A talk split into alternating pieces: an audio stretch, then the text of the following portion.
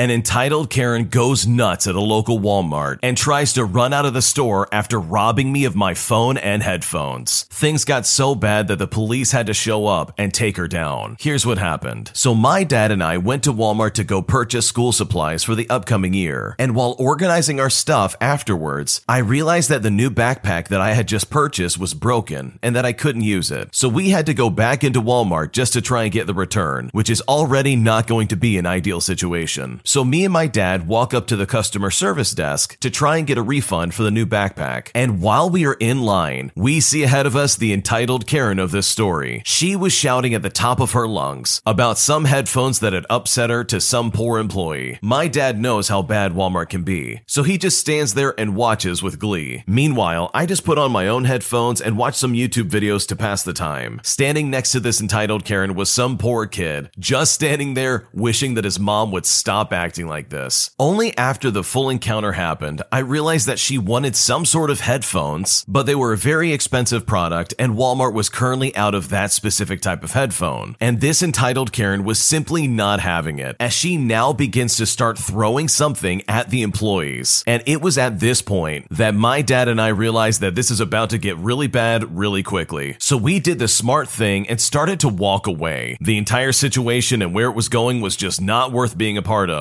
So we thought an escape would be the best option. But unfortunately, we did not go unnoticed, as the Karen saw exactly where we were going. At this point, she turns around and dashes over to me and my dad while we have our backs turned. She even left her child at the customer service desk just to chase after us. I now realize that this entitled Karen had taken notice of the headphones that I was currently wearing, and that has to be now what she was chasing after, because this lady runs over and instead of trying to ask me a question about my headphones or anything along those lines, she instead grabs my headphones off my head and in turn my phone. She rips my phone and my headphones off of my person, and my dad just looks on in shock. The entitled Karen then makes a break for it, and at this point, three Walmart employees are behind her trying to chase her down. My dad then takes off and starts chasing after her as well. I was just in complete shock watching this all go down. The next thing I hear is a lot of swear words and a lot of screaming. When I come onto the scene, I see that one of the security guards and one of the male employees had tackled her to the ground, and now she is screaming at the top of her lungs. One of the female employees then goes up to my dad and asked him if these are my headphones. The headphones in question were so mangled that it was hardly recognizable as headphones in the first place. The only way that you could even identify it as headphones was the connection thing you put into your phone. Luckily, she gives me my phone and it only has minimal damage on it. After that altercation, we decided that we wanted to leave and get out of Walmart. But unfortunately, we were key witnesses to something pretty major in the store, so we had to wait and make some kind of statement. The cops eventually show up, and everybody that was hurt by that lady in some kind of way wanted to press charges. And at this point, this entitled Karen doesn't scream or say anything, but instead she just starts spitting on people. So they put some handcuffs on her and put a mask over her face to prevent her from spitting on anybody else. The cops take some statements, and this entitled Karen got charged with theft, disturbing the peace, and destruction of property. At the end of the day, I only got about $30 back to try and pay for the headphones. Needless to say, I don't think I will be going back into Walmart for anything anytime soon. Some people are just absolutely unhinged. Imagine going into Walmart and throwing things around just because the employees as well as the store don't have the headphones that you're looking for. I mean, how crazy can you get? You could literally buy those headphones online and actually get a quality product for once instead of whatever Walmart would have given you. So hopefully, if you ever do go back to Walmart, you never have to deal with that entitled Karen ever again. My boyfriend hasn't rejoined the workforce since the pandemic hit, and he is really resistant to going back despite my friendly encouragement. And I honestly don't know what to do. Let me start off by saying that I love my boyfriend so much, but when it comes to this subject, he is really hard to talk to. He gets irrationally defensive and negative. He thinks he can support himself through DoorDash, but has been completely unsuccessful. In the past year, he hardly made rent on time. When I calmly mentioned this to him, he would say things like, That's not even true. How could you even say something like that? To further drive the point home, I would show him our transaction history, which showed that he had only made rent three times, with me covering him the other nine times. But then, even with that in mind, he would then double back and say, Look, I made it three times. You can't say that I didn't get it once. But he just completely misses the point and doesn't see objective reality. Now, my once robust savings account is at zero dollars. I found that our local Apple Genius bar is hiring and thought that this was something he could really be great at. But when I showed it to him, he started ranting about how he didn't see himself there. I have had three pretty boring jobs since COVID just to pay our bills. I didn't see myself in them, but the roof needs to be held up. I did what had to be done. Now, my boyfriend knows and he has said that his defensiveness is irrational, but for him, it's a bad habit, as well as what he would describe as a trauma response. But that acknowledgement does not really help me. This is something that he would do to his mom, and I honestly find it very unappealing, even though I love him very much. I feel like he needs male encouragement, but his father is an absentee in his life. His best friend is a doctor and loves him a lot, and I just know that if I gave him even the slightest clue into how things have been going, he would be mortified and talk to my boyfriend about it seriously. I am sick of bearing the weight of his struggle by myself. I feel like he needs help and I don't know where to bring it in from. In the meantime, I have to stop buying groceries before I've received an advance payment, and I may even let the Wi Fi get shut off. I have given him thousands of dollars worth of support, and I'm just fed up. He is a good person, but has a very childlike mental block about all of this, and it scares me. At this rate, he is going nowhere very fast. What should I do? The behavior from this boyfriend is really inappropriate. I completely understand how COVID threw a wrench in everybody's plans in life. It certainly derailed my plans and made things a lot harder, but staying at home and refusing to work is not the answer. If you don't work, your power's gonna go out. You're not gonna be able to pay for water, and you won't have any internet. And pretty soon you won't have any food. Like you have to work. And it sounds like the boyfriend in this situation is 100% just using his girlfriend. He is not putting in the time or the effort to take care of himself or his house. And that is not fair for this original poster. I'm honestly surprised she has even stayed with him. He has drained her bank account completely. And the original poster has it right. Sometimes you just have to work at a job that you hate just so you can make ends meet in your life. There's nothing wrong with that, even if it's a job that you don't identify with. Most people don't identify with their jobs at all, and they see it just as a means to an end, which is fine. But choosing to not work and putting this much stress on your significant other is completely unfair. Regardless of what you choose to do, I think you definitely need to have a conversation with him. Because at this rate, you're going to be broke and you're not going to be able to make rent either. Yes, you've made it nine times in the past, but if this behavior continues, you're not going to have any money to work with. In my opinion, he either needs to pull his weight or it might be time for you to live somewhere else. Otherwise, this will only get worse over time. Today, I messed up by telling my professor to call me daddy, and boy, was that a mistake. So, tomorrow morning is my first day of a new math class, and the professor had emailed out an introduction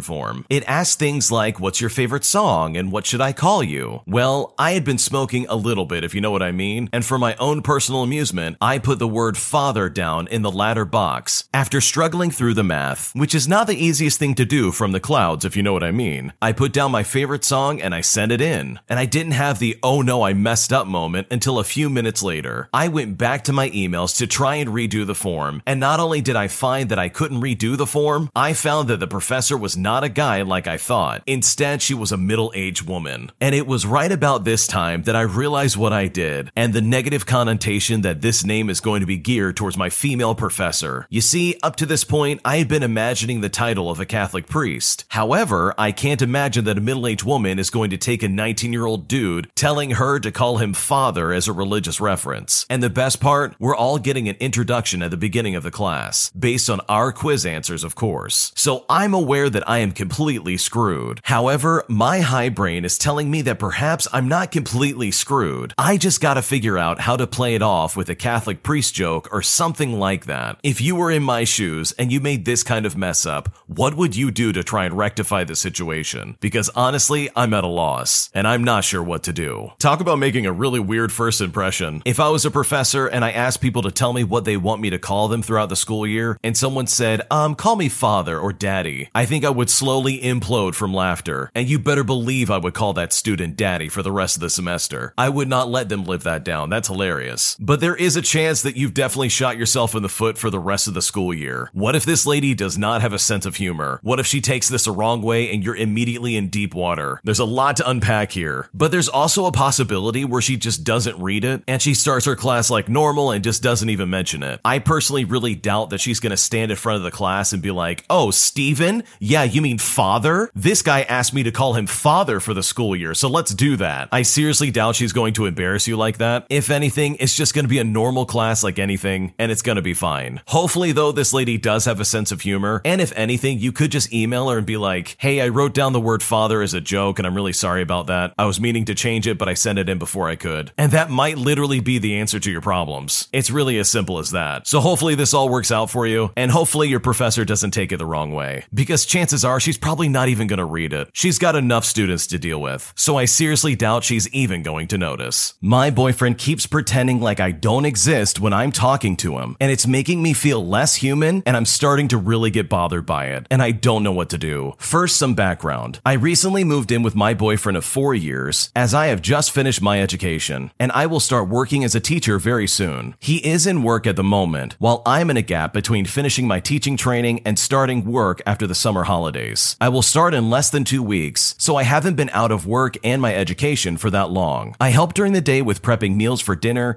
as well as cleaning up, and I'm also doing reading for teaching as it's not my subject of expertise that I will be teaching. It's law, so it takes a lot of my time and effort, but I do put a lot of love into our meals that I cook, and I try to learn whole new cuisines and seek out special ingredients to make authentic meals for the both of us. My love language is acts of service. In other words, I'm not a bum, and I contribute financially with groceries, as well as the cost of going out to eat where possible, as well as splitting the rent and the bills equally. I will be earning more than him when I start my job, so I will be contributing more once that happens. We have lived together for short periods of times previously, during lockdowns or even splitting time in between each other's places, but this issue only started when I moved in two months ago. The last four years have been relatively good. I was a bit distant after my younger brother passed away during my teaching training last year, but all things considered, I pulled myself out of that hole and am back to being how things were before. But here's the issue that just keeps coming up. He has started doing this thing where he gets home from work and just doesn't acknowledge me when I ask him for help or speak to him about something like my day. These are things that you would typically expect a response to. For example, I'm pretty short compared to him, and I can't close the vertical window in the flat because the handle is too high up and I'm not strong enough. He will pretend that he can't hear me even when I'm asking him to help me, and despite that it's getting cold in our flat. Sometimes I will be cooking something and need a hand moving stuff off of the table to put it down so I don't burn myself. But he takes so long to respond to me after me asking him multiple times that I either end up overcooking the food or getting close to burning myself doing things one handed. Sometimes I will just be talking about something that happened or how I feel about some family issues, and there's just no response. This has bitten him in the backside too, as I had tickets to my undergraduate graduation and he didn't take time off because apparently he didn't hear me talking about having them at the time. He got moody with me over this, but this behavior is incessant. He does it all the time when he's on his phone or playing video games. I game too, but I always respond when he is speaking. I have told him many times in the past about how degrading I find it and how I don't feel heard and how I don't feel comfortable, as well as basically given up on talking to him about anything serious. I'm at a point where I don't even feel like I can talk to him about my brother passing away because he refuses to listen to everything else. He's perfectly fine at hearing me when we talk about things that he enjoys, but is completely absent when it comes to me. He has now gotten to the point where he just takes his meals that I make him over to his desk to continue to play his video games. He would just put on his headphones and ignore me sometimes after I've put two plus hours of effort into our meal. He doesn't seem to understand that this is really rude, but I'm telling him it is, so it really shouldn't still be an issue, right? Plus, this behavior is always accompanied by him having no patience when I accidentally do something like drop something or even close the cupboard door a little too loudly. He would raise his voice at me anytime this happens. It makes me feel like I'm a kid getting yelled at by my mother again, but at the same time, I feel like a mother nagging a child to please help me out because it takes so much to get him to even acknowledge that I exist. Why does he feel it's okay to do this when I have to put up a fight with his behavior as soon as it appeared and I haven't let it slide? Whenever I feel really low from it, yes, I cry from frustration, and he just tells me off for being too loud and for shouting when it's not actually that loud. He has previously been really good to me, which helped me feel okay about moving in. Like I really felt like he was going to be there for me when my brother passed away. No one but my boyfriend really understood what I was going through, as he was with me when I found out, which is why I'm so lost why this behavior has started now. I feel like I've been conned almost as I expected the niceness to continue. I mean, like, why now? Most guys apparently leave when something like this happens to their partner, according to the grief counselor that I'm seeing. I'm not a weight on his life. I still have fun. I have taken on things that he enjoys, like gaming. I'm listening to the music that he likes. I'm attentive. I listen to him talk about his day and help him with his issues. I cook. I put effort into how I present myself. So I honestly, overall, don't get it. After multiple Google searches out of just pure frustration, suggested that he might have ADHD. But that's the thing. He doesn't have ADHD. If he did, he would have been diagnosed by now. I just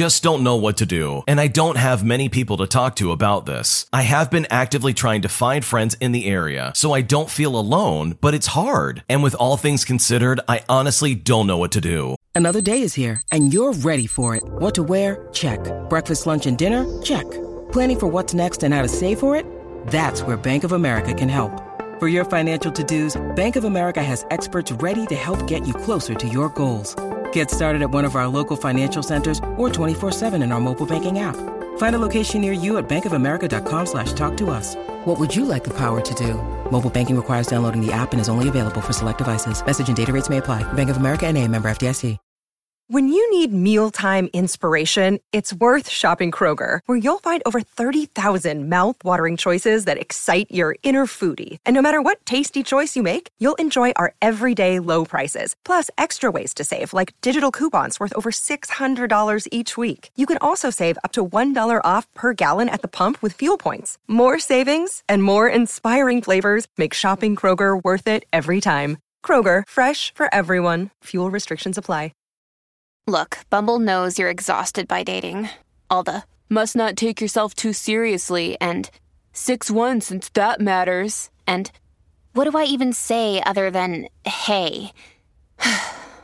well, that's why they're introducing an all new Bumble with exciting features to make compatibility easier, starting the chat better, and dating safer. They've changed, so you don't have to. Download the new Bumble now. This is really disturbing behavior because your boyfriend is being very neglectful. Like he is not in any way, shape, or form appreciating all the hard work you put into this relationship. And in a lot of ways, it definitely feels like this is a one sided situation. Like he's more than happy to talk about his day as well as to eat the food that you cook. But when the roles are reversed, he just does not reciprocate at all. He doesn't listen to you at all. He completely ignores you when you need help with something. And he's just overall being very toxic. So it really is heartbreaking to hear that you feel like you've been conned in this relationship. When it comes to me personally trying to figure somebody out, when someone tells me exactly who they are, whether by their words or actions, I'm going to take the stance of believing them and taking it at face value. That is until something proves it otherwise. And at face value, your boyfriend does not care about you. He is not attentive. He doesn't want to listen to you. He completely ignores you and is very ungrateful for everything you're doing. And if anything, he's pushing you aside. And that is not fair for you. I think having a very serious discussion with him and telling him flat out as to why you don't feel welcome in this house anymore would do you a lot of good. Because if your boyfriend isn't willing to be your boyfriend, then he's just some weird roommate who takes advantage of you. And in all actuality, you do not deserve that. So hopefully this conversation goes well, and hopefully you're able to figure this out. Because the way your boyfriend is acting is unacceptable, and no one should have to deal with that. My girlfriend won't let me break up with her. And I don't know what to do about this. My girlfriend and I have been dating for over a year, and up until about two months ago, we had a pretty basic relationship. We had movie dates, prom night, stuff like that. She said that we would get married at some point and have a Disney movie like relationship. Pretty much the week of graduation, she started to act different. She would start to do stuff like getting mad at me when I hung out with my friends, or if I didn't invite her to stuff, she would freak out. This summer, she hasn't been letting me do anything without her, but she won't let us do anything I want to do. I figured she was nervous about college in the fall, thinking that maybe she thought that we wouldn't have time to be with each other or something something like that. She and my best friend really don't get along as well. And two weeks ago, she was yelling at him and started throwing things at him. After that altercation, I got really mad. And a couple of days ago, I texted her and I said that we needed to break up. But the worst part about all of this is that she won't let me break up with her. She keeps denying that I ever texted her that, and she keeps asking if I want to go out with her sometime. She has even shown up at my house to ask me out, which is honestly just so weird. She also blames my friend for some reason and is claiming that he's the one who made me break up with her in the first place. I have blocked her on everything, but she's still showing up at my house and has even started texting my friends and my parents. Now things are really, really weird. How can I get her to stop as well as to convince her that we aren't together anymore? What should I do? This definitely is a very weird situation. Imagine making the hard decision to say, you know what, we're not good for each other and I'm breaking up with you, only for them to turn around and be like, no, we are not breaking up. We're still together. Let's go out. Like, come on, that's just freaking weird. And worst of all, this lady is literally showing up to your house and trying to act like you guys are still together. Like, no, that's not how this works. This would be like if you quit your job and your manager came to your house and was like, whoa, why weren't you at work today? Like, are you kidding me? I quit my job. Please leave. Your girlfriend has crossed the line, is not respecting your wishes, and has started to become a stalker. I think the next time she shows up at your house, one quick phone call to the police will sort this out really quickly. The way she's acting is inappropriate, and it's not something you should ever have to deal with. If she tries to interact with you, do not engage. It's literally not worth it. And you should tell your friends as well as your family to do the exact same thing. This lady sounds crazy, and you do not need that in your life, especially since you're just about to go to college. Like, come on. So, best of luck with that, and hopefully you're able to get away from this crazy ex. Because this lady is clearly unhinged, and the further you get away from her, the happier you will be. Thanks for watching. When you subscribe, make sure to hit the bell to turn on notifications. To finish listening to all the stories, use the playlist at the top of the description. And the next time you live stream, use the cream of the crop music. Search Cream of the Stream on Spotify or whatever platform you use for copyright free music to use for your next stream.